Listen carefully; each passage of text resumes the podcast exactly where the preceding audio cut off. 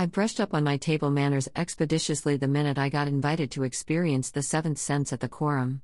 To be honest, fine dining does cost you a pretty penny, but it is one of those meals that you will never shut up about once you have a taste.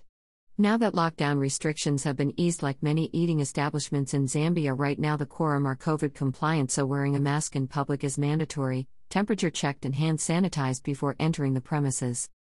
First order of business of this elegant affair was cocktails at the bar with the in house mixologist David, who advises on the best pairings to go with your food to enhance the flavors.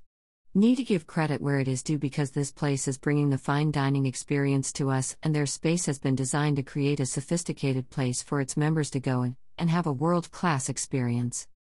The music was classical with a bit of swag and not too loud. The menu focuses on a fusion of Asian influences, but you also get those sous vide classics, and the flavors are exceptional as well as visually stunning. When the executive chef came around to tell us about the food, I admired each of the beautifully presented and prepared courses from the first to fourth, knowing that I could never produce such precision in my home kitchen.